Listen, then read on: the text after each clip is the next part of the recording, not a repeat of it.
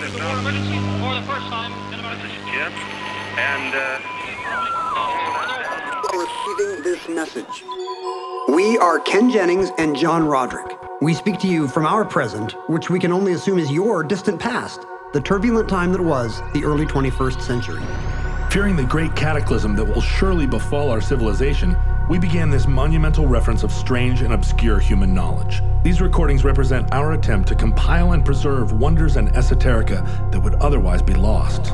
So, whether you're listening from an advanced civilization or have just reinvented the technology to decrypt our transmissions, this is our legacy to you. This is our time capsule. This is the Omnibus.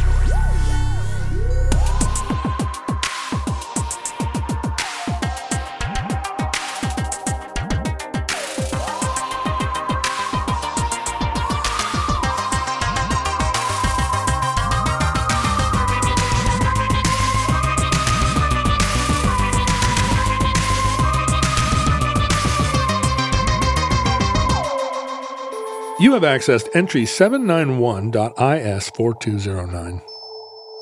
Certificate number 23054. Minitel.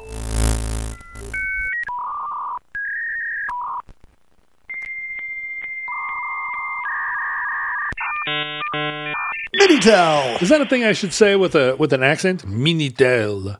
It seems like a word that should be said with an accent. It is not only, you're correct, it's not only French, but it's a French acronym. Really? Minitel. The best kind of acronym. Mini meaning small, tel meaning telephone. The funny thing is, Minitel was actually not the name of the service we're going to be discussing. It's actually called Teletel, which is even funnier. That's so French. From the Greek tele, meaning far, and tela, meaning far. far far. yeah, it was Farfignugan. That's my least favorite Star Wars character. The uh, that's my preferred distance to be from Jar Jar Binks. Far far. I like to be when he's stepping in Bantha poop. I want to be far, far. So how did it go from mini mini to minitel? Minitel was the device. Teletel was the service. This is all. Uh, we've talked about the origins of the internet before on this show a couple So times because so we because we remember the early days well enough to, and we're the last generation that can remember the before times.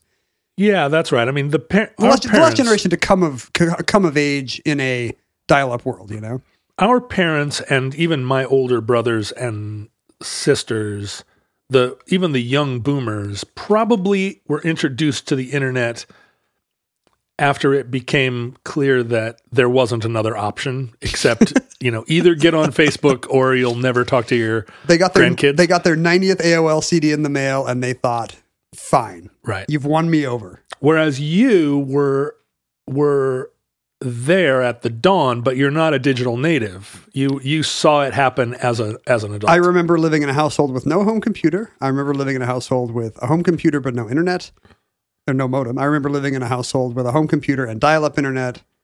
And I, you know, and I remember I've hit for the cycle, and I've lived in a in a in a high-speed internet world too. So how how Broadband. uh, let's just just to get this out of the way. What is the oldest person? No. What is the youngest person who would have been uh, born into a house with no computer? I mean, it depends on what your formative times are. I mean, adolescence is really And I mean, and also your wealth, right? There are going to be people that didn't have computers. and part of the world. But yeah, I, I just mean in general, like, are you asking? Because today the internet has poisoned so much of modern childhood that kids will literally try to pinch swipe on magazine covers to try to get the size bigger. I do that. You're- okay, you might be the oldest person without dementia who does that. so terrible. I'll be reading a magazine and I'm like, what is that? And I go to make it bigger. You should not be worried about doing that. You should be worried if it actually gets bigger. Oh, right. That's the, the thing they say about like if you if you don't know where your keys are, that's not Alzheimer's. If you don't know what your keys are, that might be Alzheimer's. I, I, my daughter got brand new glasses yesterday. First, you know, she had glasses. Mazel tov, by the way. Thank you. We got her brand new ones because her prescription had changed. And it was the first time she ever had new glasses. You know, the first hmm. time you have glasses, you're like, wow, glasses. But to get new ones with a better hmm. prescription, and she put them on and she was like, whoa, whoa, whoa. Like a VR helmet. Yeah, she was like, well, things over there look blurry. And when I first put them on, my eyes didn't know what to do. And she's like, I feel cross eyed. And I was like, welcome to new glasses. it's a whole new world for you. Welcome to psychotropic drugs. This is exactly what a lot of it's Oh, also, be I dosed you. yeah, the glasses have been microdosed.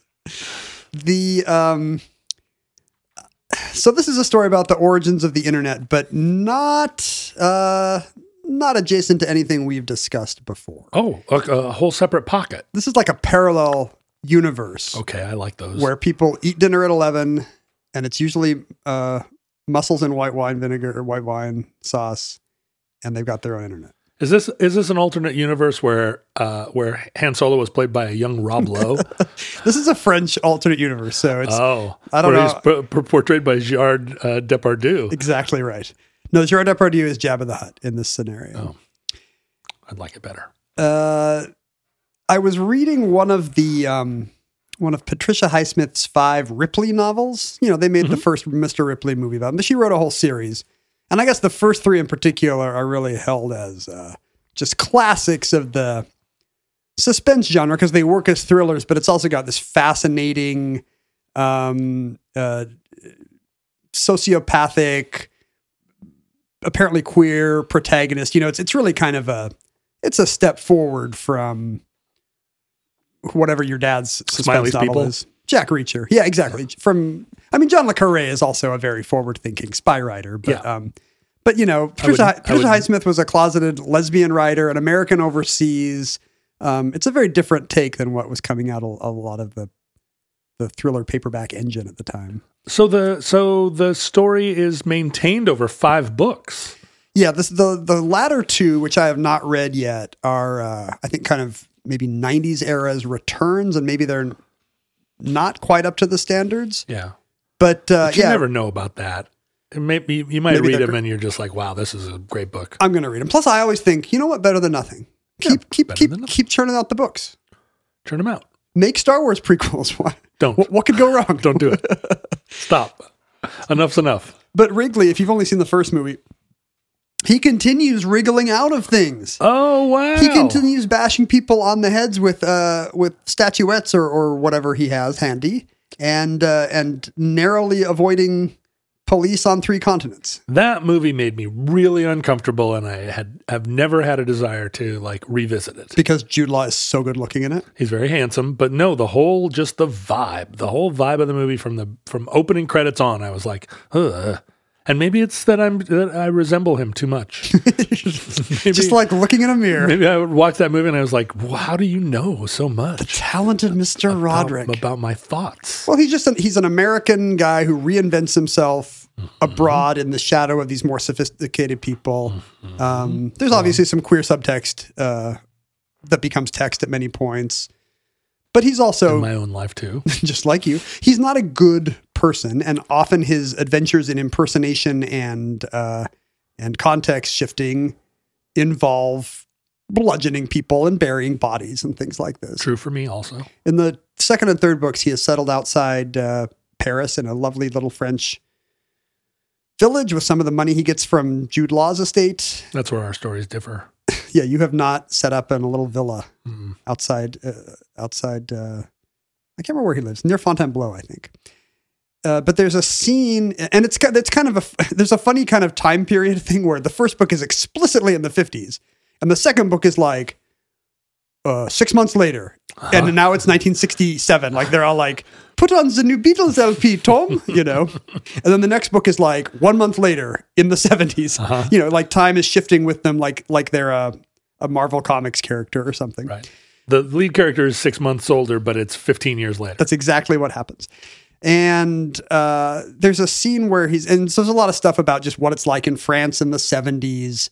The long distance is terrible. It's a, a recurring theme in the book is how he's always trying to call his contact in Amsterdam and he can't hear what? The long distance in France was terrible into the mid 90s. But we don't want to put down French telecom too much in this particular story because this this is a this story is a f- triumph of French telecommunications. What were your experiences with uh, European long Oh, distance? you know, European long distance always involved going into a place, you went up to a desk, you told the person the number you wanted to call, and then you sat in a hard chair. And then at some indeterminate time, they called your name and this can't told- be right. Yeah, and told you what booth to go in.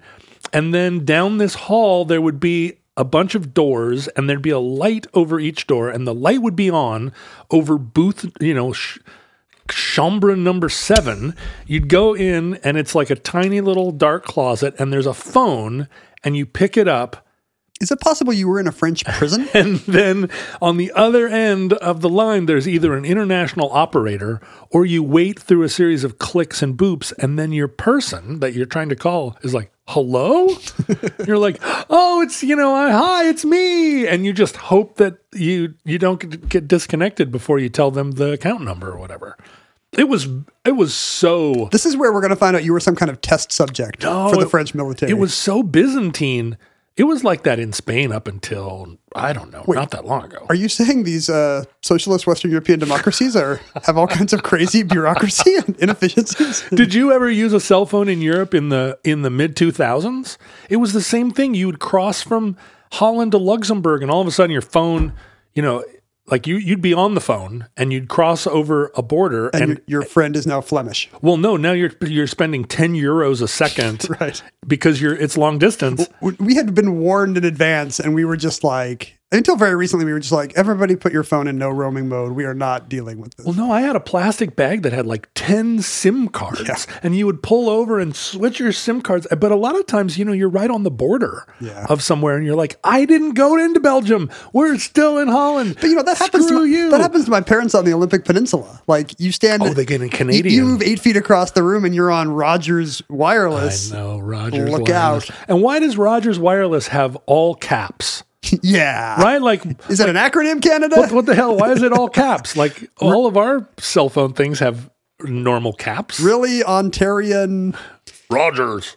The um Anyway, I don't think it's like that anymore, but no. oh, I, the SIM cards in a plastic bag. I What swapped. I swapped out Tim uh, for the first time last year. I was in Europe, and I did the thing where you just go buy a burner eight, phone. eight dollars. No, I kept my phone, but I bought an eight dollar SIM card, and Oh, yeah. uh, and I was just spoofing Her Majesty's government.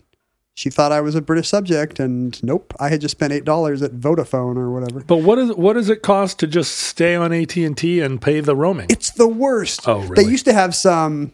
That's why I didn't do. it. They used to have some. Here's sixty dollars for the month. You're on roaming. You don't have much data, but you can text. Go with God. yeah, right. And then they got rid of it, and they're like, "Good news! Now all your only option is our daily passport." It was like ten dollars a day for the for the privilege of having Those villains. limited data. And it turned out 03 or whatever. O2? What's the name of the British? O2. O2 would give me a had a summer deal and would give me a little chip for Eight bucks. eight bucks. So I bought. I have actually have a shoebox full of all of the burner phones I bought in Europe over the years. Because it, it ended up being cheaper. You'd go in like, okay, forty bucks, fine. I'll just buy some. and when you're selling as much hashish as you were, Oh, So Tom Ripley uh, is, uh, you know, he's always getting phone calls from all over Europe, and there's a point in the third Ripley book where, and you can tell me if you're familiar with this. He's got a 70s era French phone where he's talking on the phone, and his wife takes the second earpiece from the back of the phone and holds it up to her ear to listen in. Are you familiar with these French phones? I've seen them. I never. I never had the privilege of using one, but I've seen them. I've seen them in movies a lot. Like it's it's kind of a common thriller trope that you know if you want to listen in, you'll, or even you know even just a you know some kind of French drama, some Truffaut movie. You know somebody will want to listen in and they'll they'll take the little earpiece on the back of the phone. Phones that not only have the regular handheld earpiece, but they have like a little stethoscope thing. But you know, we just had another extension. You just go into the other room and pick up the phone, and Yeah. try not to make a clicking sound. I mean, maybe there was less of a click with. I mean, this you really do have to stand just inches away. You can't eavesdrop on the person from your household. This is more like your friend motions you over and says, "Hey, grandma's on the line. Come say happy birthday, Right. grand-mère, grand-mère." And I asked my wife who in Paris Grand-mère, in, grand-mère. in the 90s. That- Uh-huh. That can't be right, is it? Who lived in Paris in the 90s. And I was like, what was that second earpiece for? Was it like, was it for eavesdropping? And I think her take was that, you know, it was, she, she had actually seen people just use it as a separate thing. Like, Oh, to get stereo? you get on the phone and then you have stereo. You have a more immersive conversation. that seems even weirder. So this it doesn't make any sense to me, and I don't know why that was there. And I, I encourage all descendants of the French to let us know at Omnibus why French phones have. Please, descendants of the French. that's uh, that's also a great uh, Judas Priest record. Descendants of the French. Descendants of the French. And she said, "Why are you asking about that?" And I said, "Well, it's in this Ripley novel." And so we were talking about weird French telephone technology, and she, she said, "Well, what about Minitel? I bet he doesn't have Minitel." And I was like, "What is Minitel?" And she's like, "How do you not know about Minitel?" And I said, How do you not know? and I, s- you know, because she had she had been in France in the right air. and I was like, "What is Minitel?" And she said, "When I lived in France, the French were so proud of Minitel. It was the first thing they would show any new arrival. They would say, you know, in uh, America, you do not have the Minitel. They would everybody would have in their apartment a little beige box Okay. that had a How big? How big of a beige box? Mm, well, like what's the s- smaller than this? A little s- like this, a small laptop. Imagine Okay. like a Chromebook or a Speak and Spell or something. Okay. I have a speak and spell nearby. It's got a. Yeah, bring bring that out. Let's take a look. It's got a screen and it's got a little keyboard, and it's an all text, all black and white interface.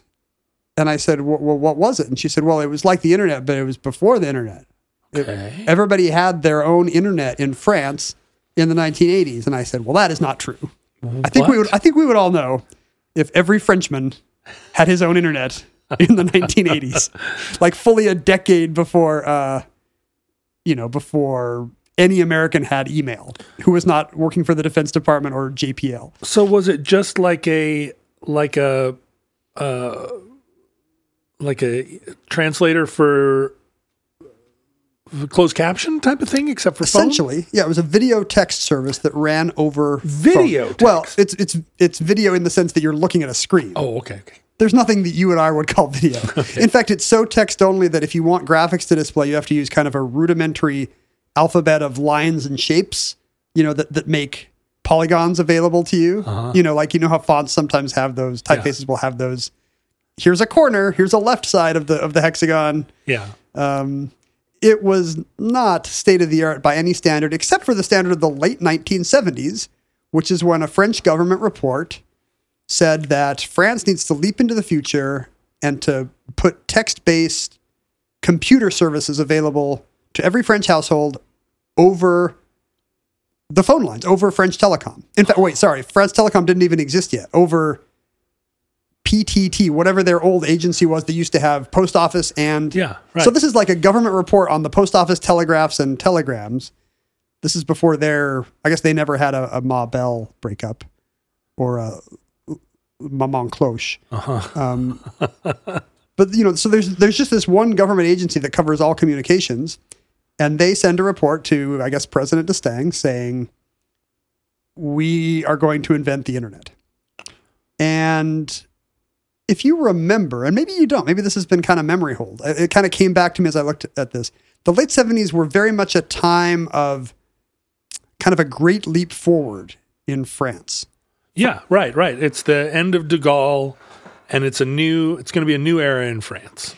And it's a not just a political era, but actually a technological era. Like we are going to be models of building a new futuristic kind of society. This is the time when the high-speed TGV trains. Right, the Pompidou Center. It's exactly right. The Pompidou Center opens in um, what's that neighborhood of Paris called? Uh, Beau something.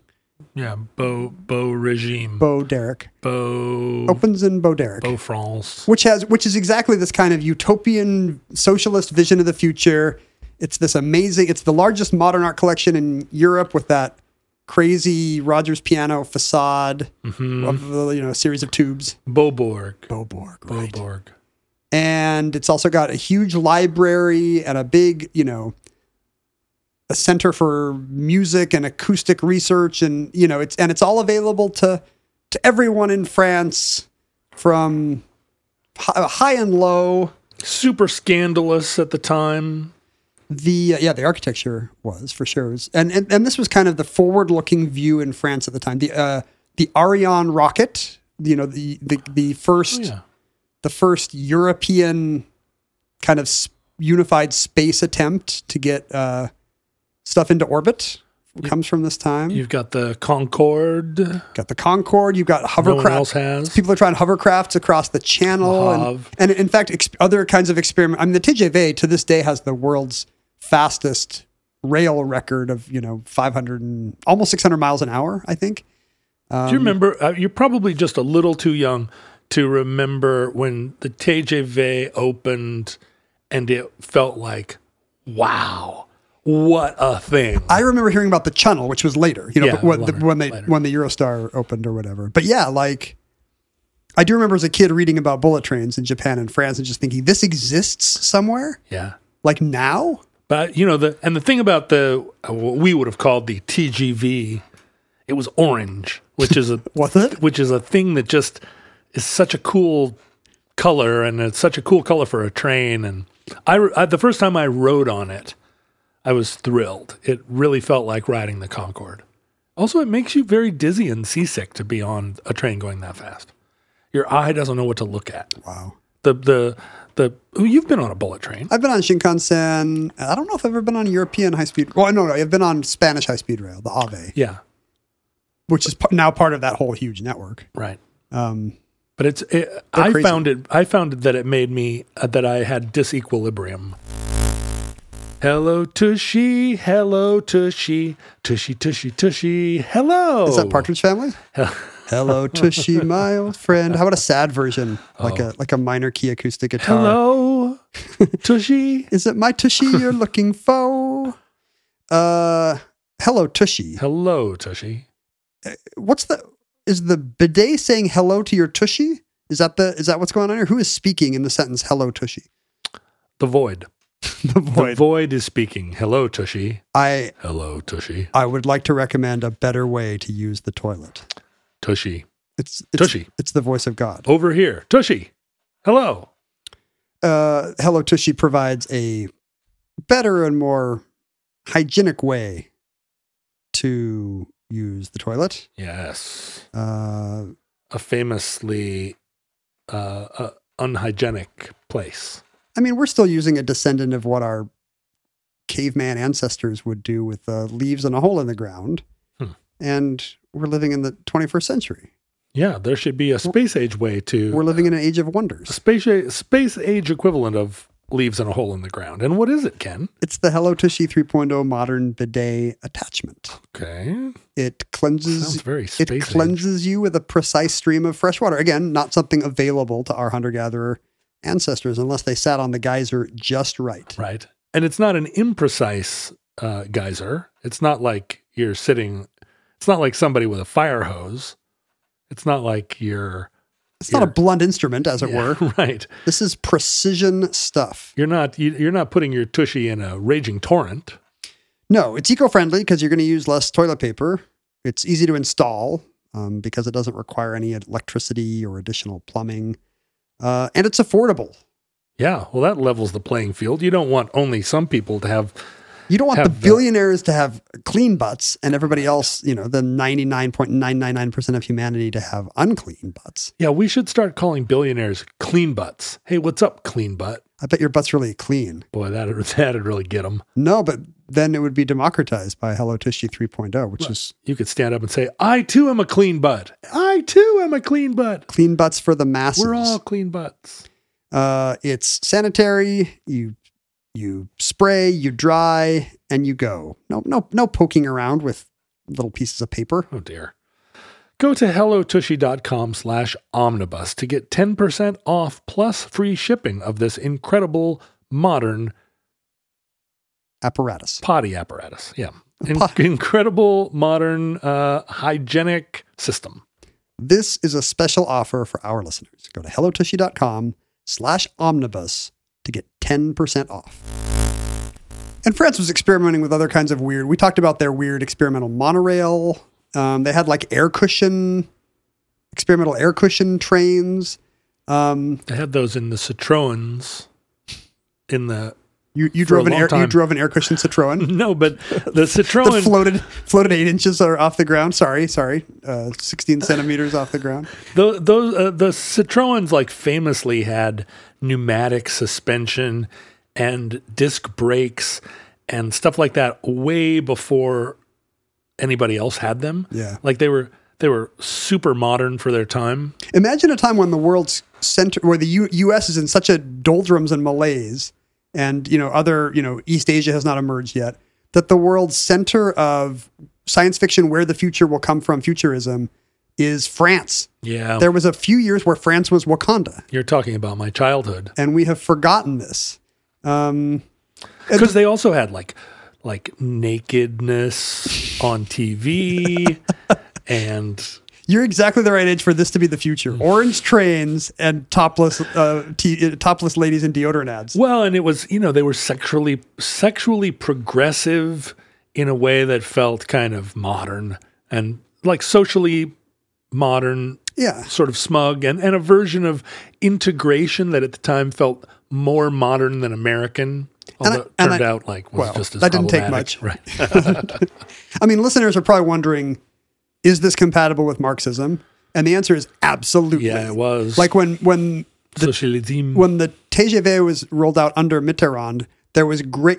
The government went to great efforts to not brand it as this is the premium business class thing. Everybody else takes the crap trains. Like, you know, the the, the slogan chosen by the Mitterrand government was "Progress means nothing unless shared by all," and that was and that was kind of the touchstone of French public life. Then that we're all going to move forward together, and we're not going to leave a single Frenchman behind. wow, I can his- think of a few Frenchmen that got left behind.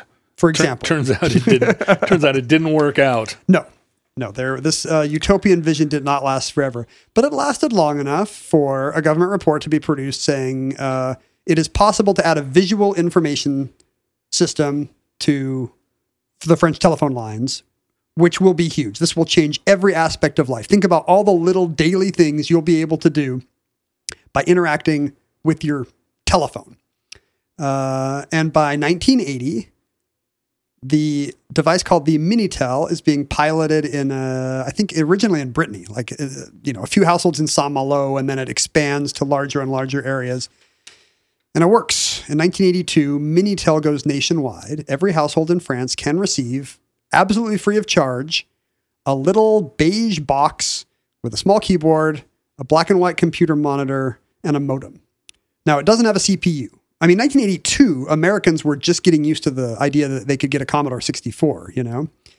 And France is saying, you can all be online, on the line.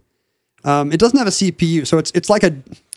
You might be like me, old enough to remember these dumb terminals that would just connect to a mainframe Yeah. and would just feed text to you, and you'd feed text back, and somewhere else a computer is thinking and answering. Sure, sure. I Um, remember that. My mom. That was how my mom worked. That's exactly how these worked. It would use your existing phone lines to. I don't think.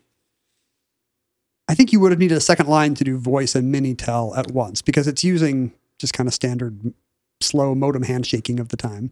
Did it? Did it make a like? beep? I'm not sure if it made the same connecting noise we associate with modems today, but yes, it's the same technology. So it's, It's gotten weird. a, it's gotten AZERTY keyboard instead of a QWERTY uh-huh. keyboard. That's the, that's the main thing, the main difference. What's weird to me is that I took my first French class in 1980. I was in French in junior high and high school from 80 to 84. Did you study abroad ever? I never studied abroad, but I also we were early adopters of home computing because my mom was a computer programmer, and so we had an IBM PC, the first you know generation one home computer, and like very early as as we talked about earlier, a very early modem. Um, and I never heard of Minitel, and it would have seemed like the type of thing they would have. I guess it's just that my French teachers were all old ladies and didn't. They were still trying to, uh, to explain how glamorous it was to ride around on a bicycle with a with a black beret, and they didn't. They didn't know about the future. Their ideas of France uh, came from post-war Paris, like Yeah, exactly. immediately post-war. Yeah. It was a slow expansion into French life. Like when it when Minitel was released, re- pretty much all it could do was replace the phone book. It became a text directory of addresses and phone numbers but how would you search? with your keyboard. You could enter in a search term Yes. and it would return a result. Yes. Oh, And Well, again, you know, you're search, cool. you're like you're like you're having to wait for the light to turn on in your chambre. Your your query would go over the wires to wherever the server was, and it would return the address of the phone number you're looking for and come back to you. uh-huh. But by the standards of 1982, it was nearly instantaneous because you would normally have to like page through a big book or call a human operator. And clearly, that's not, you know, we've seen 2001. That's not how the future is going to work when, you, when you call home from your Pan Am space station. No, you don't want to talk to a human operator. No, operators will not be standing by. And from the from the beginning, it was clear that you know the services will expand. Like Western European governments at this time were nothing were about nothing if not expanding vast public services to all. Huh? And soon, like within a matter of a couple of years, you could check your bank balance and do bank financial transactions on uh, Minitel. You could buy and sell stock. You could see what the weather was. I, I don't know if you could buy or sell stock. You could see stock prices go up and down. I don't know at what point financial trading was added. You could check the weather forecast. You could book travel tickets, get plane tickets, train tickets. You know, it was all tied into the national education system, so you could apply to university or get results from your exams. And uh, you know, government agencies were slowly adding access to all their services via the Minitel. So, in cases where you, you would no longer have to find a public office and find the right um, functionary to hand you the right pamphlet, you could. You would never have to write to Pueblo, Colorado again. Like it would, all the black and white text would just come into your neighborhood. An interesting thing that happened almost right away. So we're still in like 1983. Is that newspapers are outraged, What? and you can see why. It's the kind of thing that you know would happen in the rest of the world in the late nine, mid to late 90s. Newspapers were like, wait, people buy our thing to find out what the weather's going to be and if their stock went up, and this is bad news. right. But in the most French of all French strategies, the government decided we will prop up. the Sure, we'll pay everyone. We'll prop up the newspapers too. they passed a rule that said you had to be a registered newspaper if you wanted to release content on the Minitel. oh, okay. So newspapers started rolling out 24 hour online news. And this was a game changer because France had internet news basically before it had satellite news. Like in the 1984 LA Olympics, the French would go to bed not knowing if they had won a medal or not because LA is what, five, eight hours earlier Yeah. nine in the summer, hours. nine, in the hours, summer, yeah. maybe. And uh, the only way to, you know, instead of waiting for the for the morning edition, you could stay up and just keep uh, asking Minitel, and it would it would tell you in real time, uh, you know, Zut alors, the, the pole vaulter has won the silver medal. Um, so this was a game changer for individual users who were like, "Whoa, news in real time! I didn't have to wait for a paper." How cool, except none of it matters. News is garbage, and it was then too. But in 1984, when the newspaper is still like Yeah. your lifeline to the world, imagine that that shift. I mean, you people our age saw it happen in the 90s, but it, in France it happened in 1984. I wonder how. I wonder if there were twenty different people who made money at a betting parlor before the betting parlors realized, hey, wait a minute. they were doing the thing from the end of the Sting. Yeah. But how did how did everybody know that that horse came in first? Um, the problem with this bureaucracy is that entrepreneurs very quickly realize that um, it's very easy to get a newspaper registered by French law.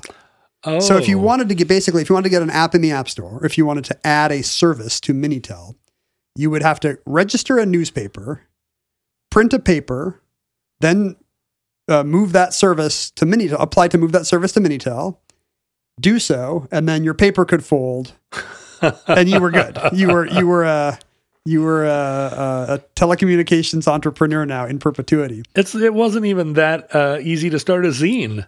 Right. if you could start a zine about Joy Division, you could uh, be an internet millionaire back then.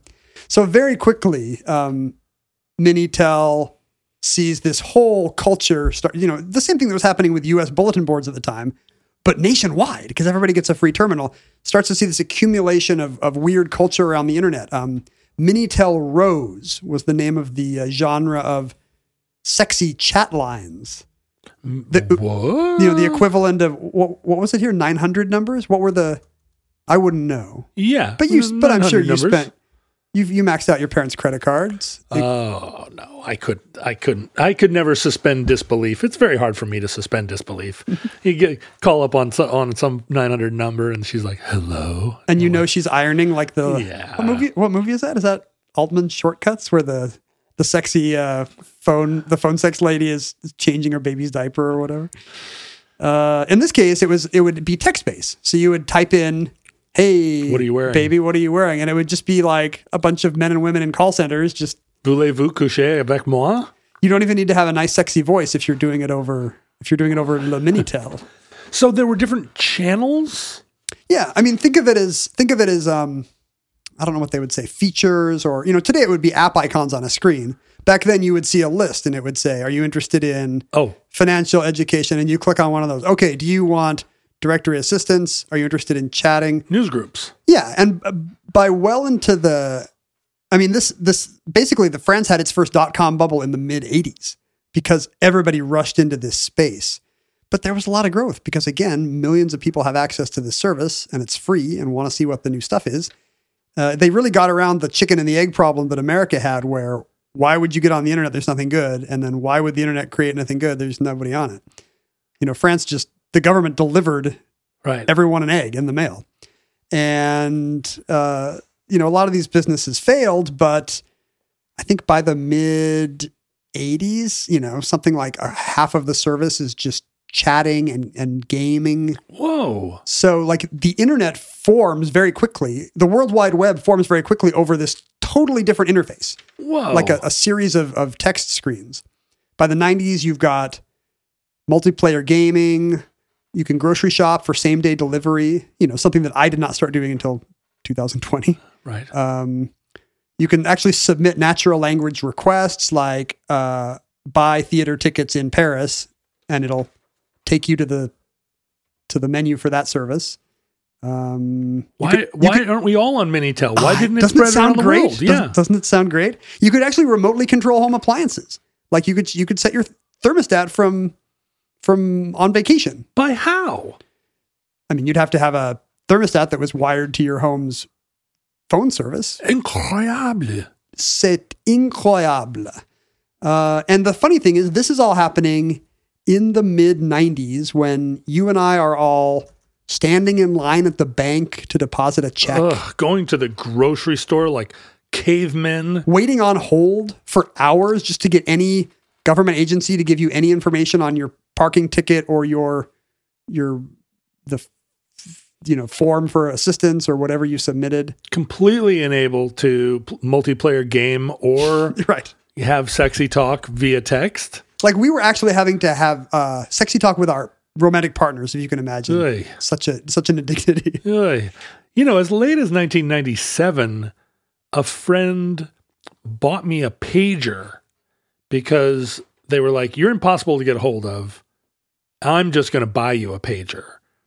But I could have been mini telling the whole time. I mean, that would have required that I have a home. and but- be in and uh, the home be in france right. you would have to be tom ripley Well- just murder some american expatriate and take over his fortune I'm saying if Minitel had spread around the world, which it surely should have, except for what? Ken tell us. There were attempts to get Minitel to spread because France was very proud of its national accomplishment here.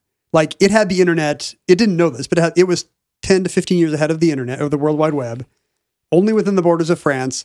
And, you know, in the 90s, they would boast about it. Chirac, here's a quote from Chirac Today, a baker in Aubervilliers knows perfectly how to check his bank account on the Minitel.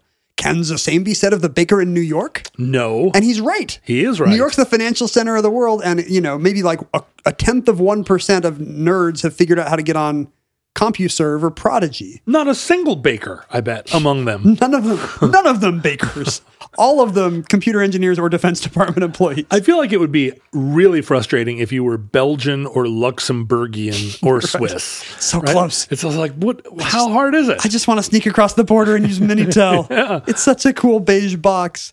By this time in the Chirac era, there were 9 million Minitel sets operating in French households, 25 million users using a, a collection of 26,000 different services. 26,000 companies had registered different services on the website for, again, everything from buying plane tickets to checking weather forecasts. and it looks like a personal computer, a, a, a, a small one and a kind of primitive one, but not any weirder than the main than the main difference that it's not storing any kind of state or doing any kind of computation is totally opaque from the user. yeah. Who cares? You're you've got input on a keyboard and output on a mount monitor, it's it's as if you all have every they gave a computer to everybody in France and put it online. And did you have to know, um, like basic? I mean, did you have to know command line stuff or or special? You just No, like just there. when I was on a dumb terminal in the '90s, yeah, you'd have to learn Linux and Yeah. and uh, C shell scripting, you know, and not at all here. You you see, it's like Yahoo basically. You you launch into Yahoo and you've got a list of options and you follow the hierarchy till you get to the services you like. Um, I bet there were ways to shortcut the services you used most. wow. I'm looking now. I see a picture of a of an eight bit drawing of a naked lady On Minitel, on Minitel. I don't think. It's it's a French thing, of course. I mean, it's 20 years ago. Naked That- lady. That woman's clearly dead by now. Ken, how's your hair? My hair feels great, It's actually. it's pretty full and and uh, f- and fluffy I don't want to brag. They stopped having to fill in the back of my head. with on- spray foam. yeah, there's kind of there's like a th- you know because like harsh TV lights really Yeah. make people look balder than they are. Sometimes they have been filling in the back of my head. and they don't have to anymore. They don't have to. I mean, it, you know, the the degree to which a full head of hair is part of, uh, you know, a kind of masculine identity. You are in a in a position where millions of people see, well, millions, uh, some number of hundreds and hundreds of thousands of people No, see see you every week uh, hosting the Jeopardy program, and you don't want to look like um, less than the full amount of fluff. The problem with our um, cultural obsession with hair and baldness is that like literally two out of three guys, the majority of men will experience some kind of male pattern baldness in their mid 30s. Yeah. You know, by the time they're 35. Right. and then it just goes up from there. So it's not like it's a a, a rare or severe or stigmatized problem. It shouldn't be. It happens to almost everybody. And it used to be if you wanted to get um, like an, uh, a hair loss preventing medicine, you had to go to a doctor, right? Yeah, well, you'd have to get a prescription sometimes. You'd have to use a name brand. And a lot of them aren't FDA approved. Yes, there's two FDA approved ones, and the great thing is Only you, two. you can get both of them uh, cheaper and easier with Keeps, uh, an online service for ordering, for prescribing and ordering, uh, and then continuing to receive uh, FDA approved hair loss medication. Oh, so it still is a prescription in order to, to get the one of the two if FDA you, approved. if you want the prescribed one, yeah, you can get the prescription online. Um, you don't have to visit a doctor. Uh, you'll get a cheaper generic, so you're going to save a ton of money. And it's really important to do it when you think you might be in the early stages because, you know, the best thing you can do is maintain. I mean, there may be some regrowth, but the great the great thing is you can keep what you have now. I remember when you had less hair, and it's sort of phenomenal that it's worked. And look at your hair now. Seem Uh, like why, you, you you. look like a little badger. That's what I asked for. Uh-huh. I went to my doctor because I, uh, you know, this is before I knew about keeps, and I said, "What do you have that will make me look like a little badger?" He said, "Doctor." "Mr. MD, So, if you're ready to take action and prevent hair loss, what do you do? go to keeps k e e p s dot com slash omnibus, and if you use that code, you'll get your first month of treatment for free." You're saying K-E-E-P-S dot com slash omnibus to get your first month free? k e e p s dot com slash omnibus. Oh, some of these are really cool. Like the terminals themselves are really modern looking space age 2001. Well, the old timiness of the terminals was one of the things that doomed Minitel. You know, once once other countries uh, actually embraced the standard of the World Wide Web, um, Other countries. the problem is Minitel is a closed system, so you know it, it wasn't possible to expand it or integrate it into a larger worldwide network because the whole thing was running through the French government. Right. And also the box, most of the boxes had kind of looked clunky and embarrassing. You know, if you were a tech person, you wanted one of those, was it the iMac that had the big, The round the, the, the teal, the cyan? But that was what? monitor? 90. When was the iMac? 96, 97? Yeah. I mean, but that's what happened. Like, Oh. like this, the Minitel lasted and thrived as late as 2009. The directory assistance stuff, the phone book equivalent on Minitel was getting a million hits a month. Whoa. When? 99? 2009. 2009. Yeah. Yeah. So, you know, it had a lot of legacy use because people were, that was just part of the, the same reason you and I use ATMs instead of scanning checks with the app on our phone. You know, we were just kind of plugged into the old way of doing stuff. So, so was it that you had a personal computer, but you also were plugged into the Minitel, or were that many people still using Minitel exclusively? No, you were using a Minitel device. I don't think it ever, I don't know if it ever, 2009. there must, I don't know. I don't know. I think it was still a closed system until it died. You I've been to France f- 15 times in that period, and I never saw a Minitel. I mean, towards the end, you would really apparently only see Minitels in like Airbnbs. Oh. Because one of the use cases for it was this is how we give tourist information there were Airbnbs in 2009. the, or, or equivalent, you know, Oh, like, uh, right, right, right. you know, you'd check into a, a youth hostel or you'd rent a, a cottage somewhere and it would have a Minitel because that's, that's where you find out what time the train leaves. And, uh, So here's what's crazy. I was in all those youth hostels. I'm sure there were Minitels all around, and it was my sheer lack of curiosity. you were probably like, this is a crappy computer over here. like, what is check. that computer? I don't need a. I don't need to look at a computer. I'm a. I'm a natural man, and I just was oblivious. You're contributing to the general ignorance of French, uh, of Americans in France. I was the poster child well, just of it. American ignorance about Yeah. uh, France's Tomorrowland. You know, um, so as I as you asked, there there were attempts to bring Minitel to the world. There's no reason why it couldn't.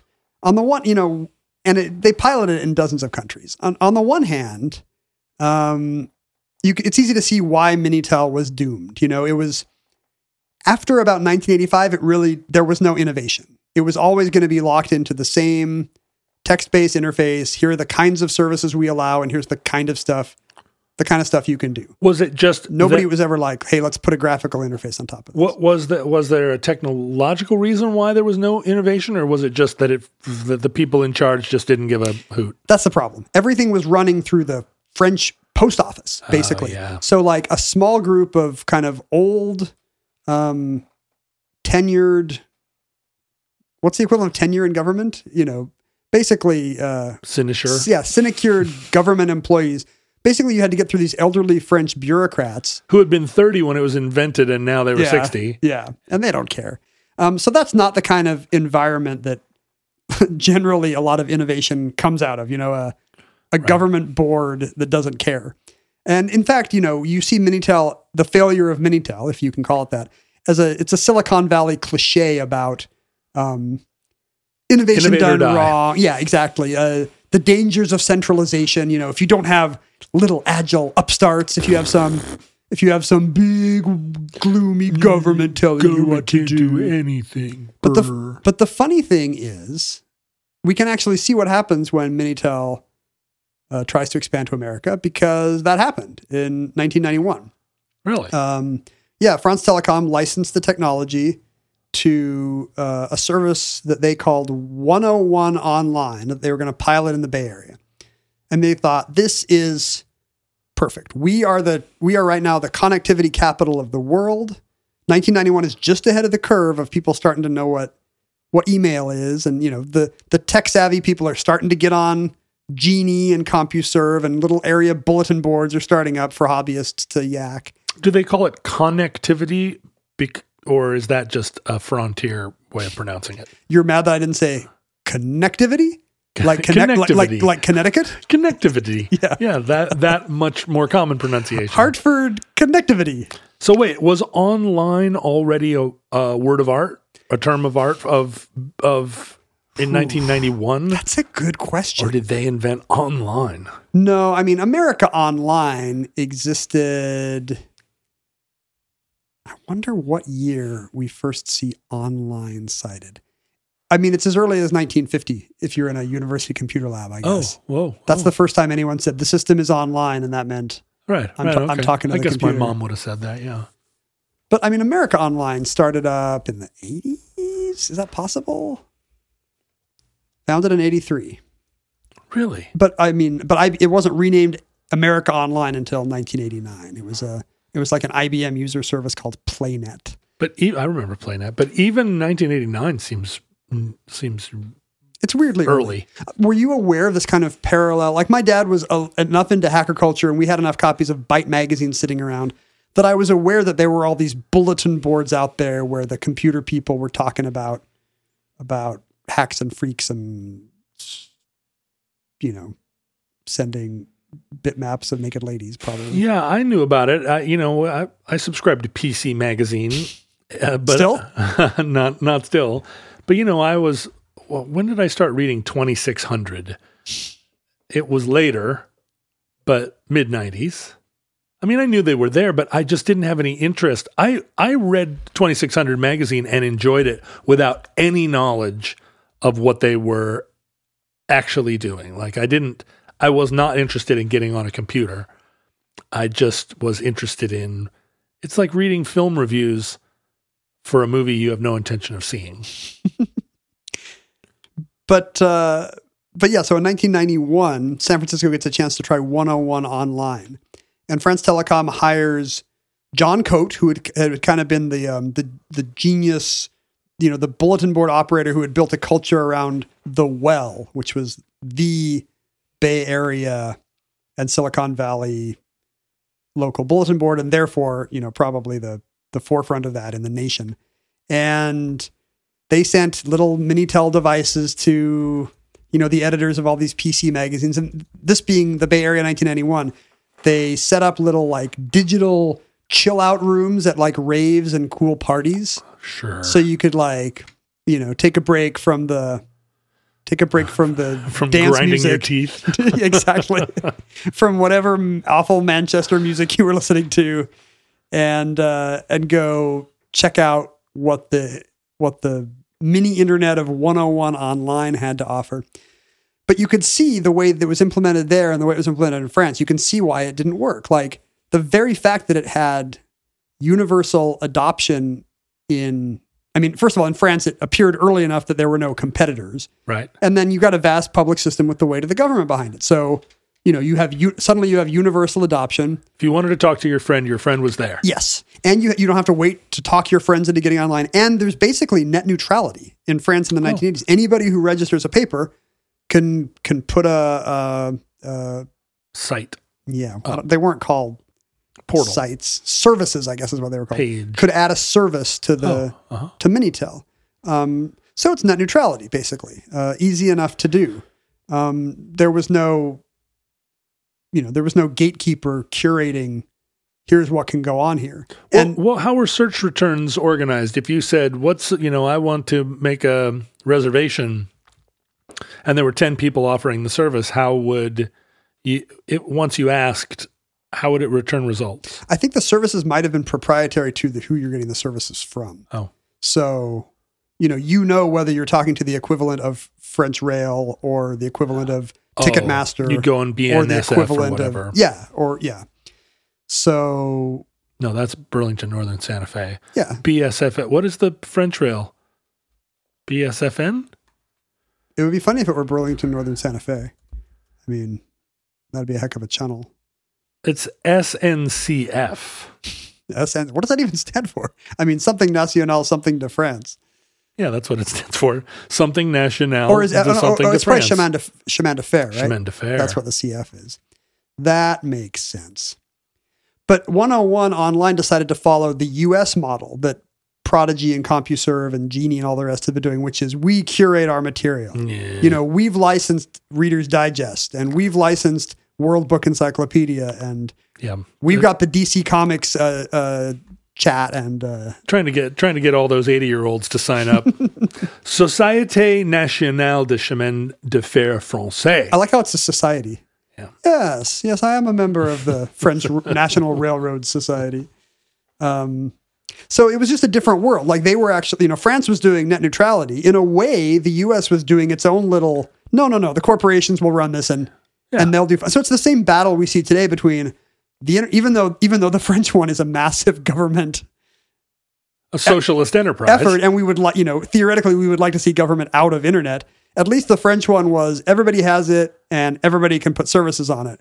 Whereas the US was like, this big corporation's going to decide which things you can see on its portal. Well, the new version of that is uh, is internet as a utility, Absolutely. right? We're asking the government to step in and say, look, this is too important to be left to private companies. The internet should be free, And like universal. like water. Yeah, Yeah. exactly.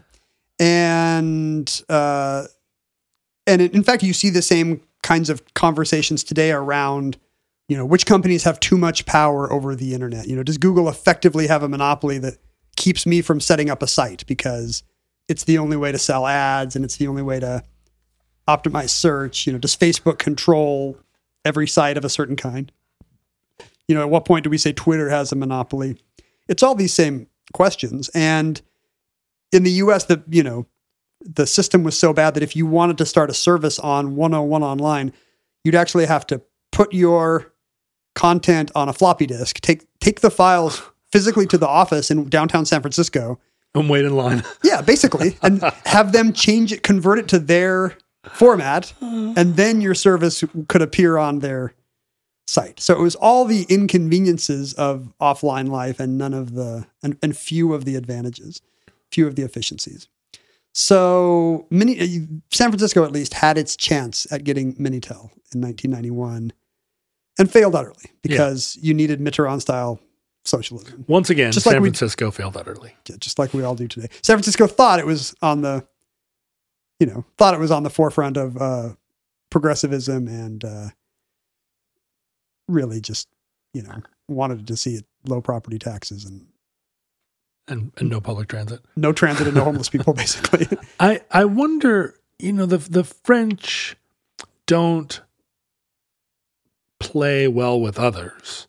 And there are a lot of European programs and systems that kind of um, feel designed for the EU as a community. Mhm. And, you know, France always holds itself apart a little bit. And there are a lot of things that the EU adopts and that France doesn't. And there are a lot of things that are proprietary to the just the French way of thinking that no one else is invited into.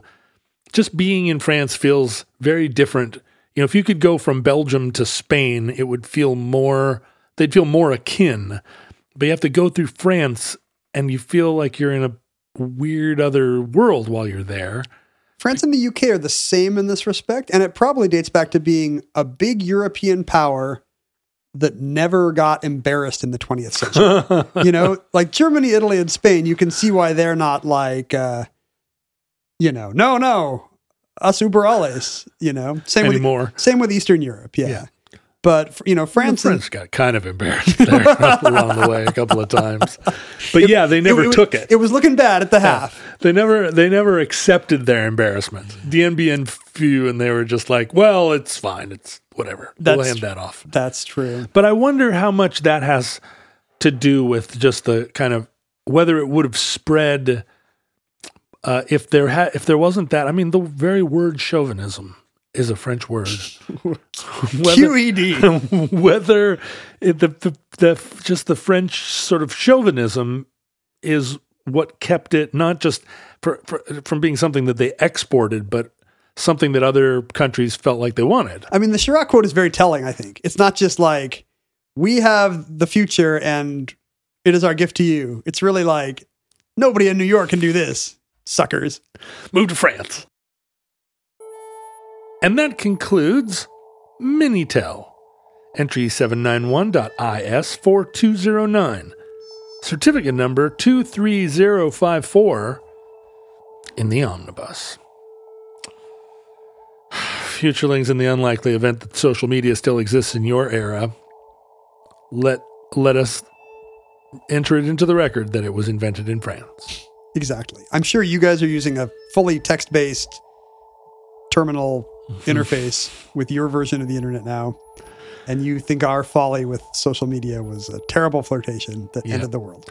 Yeah, you're you're watching the internet scroll by like a, a stock ticker, and you're thinking, "What a, this bunch of dummies." What do you think happened to a million? What was it? Nine million Minitel boxes? Are French dumps just full of them, or Yeah. like is the future going to re- recover them and, and set them back up? I'm sure there's an internet cafe somewhere in Paris that has that is decorated with like 500 Minitel terminals, Yeah. and I bet it's really cool. Please send us a picture of it to at Omnibus Project or at Ken Jennings, at John Roderick. You can email that picture to us at the Omnibus Project at gmail.com. You can mail us a Polaroid.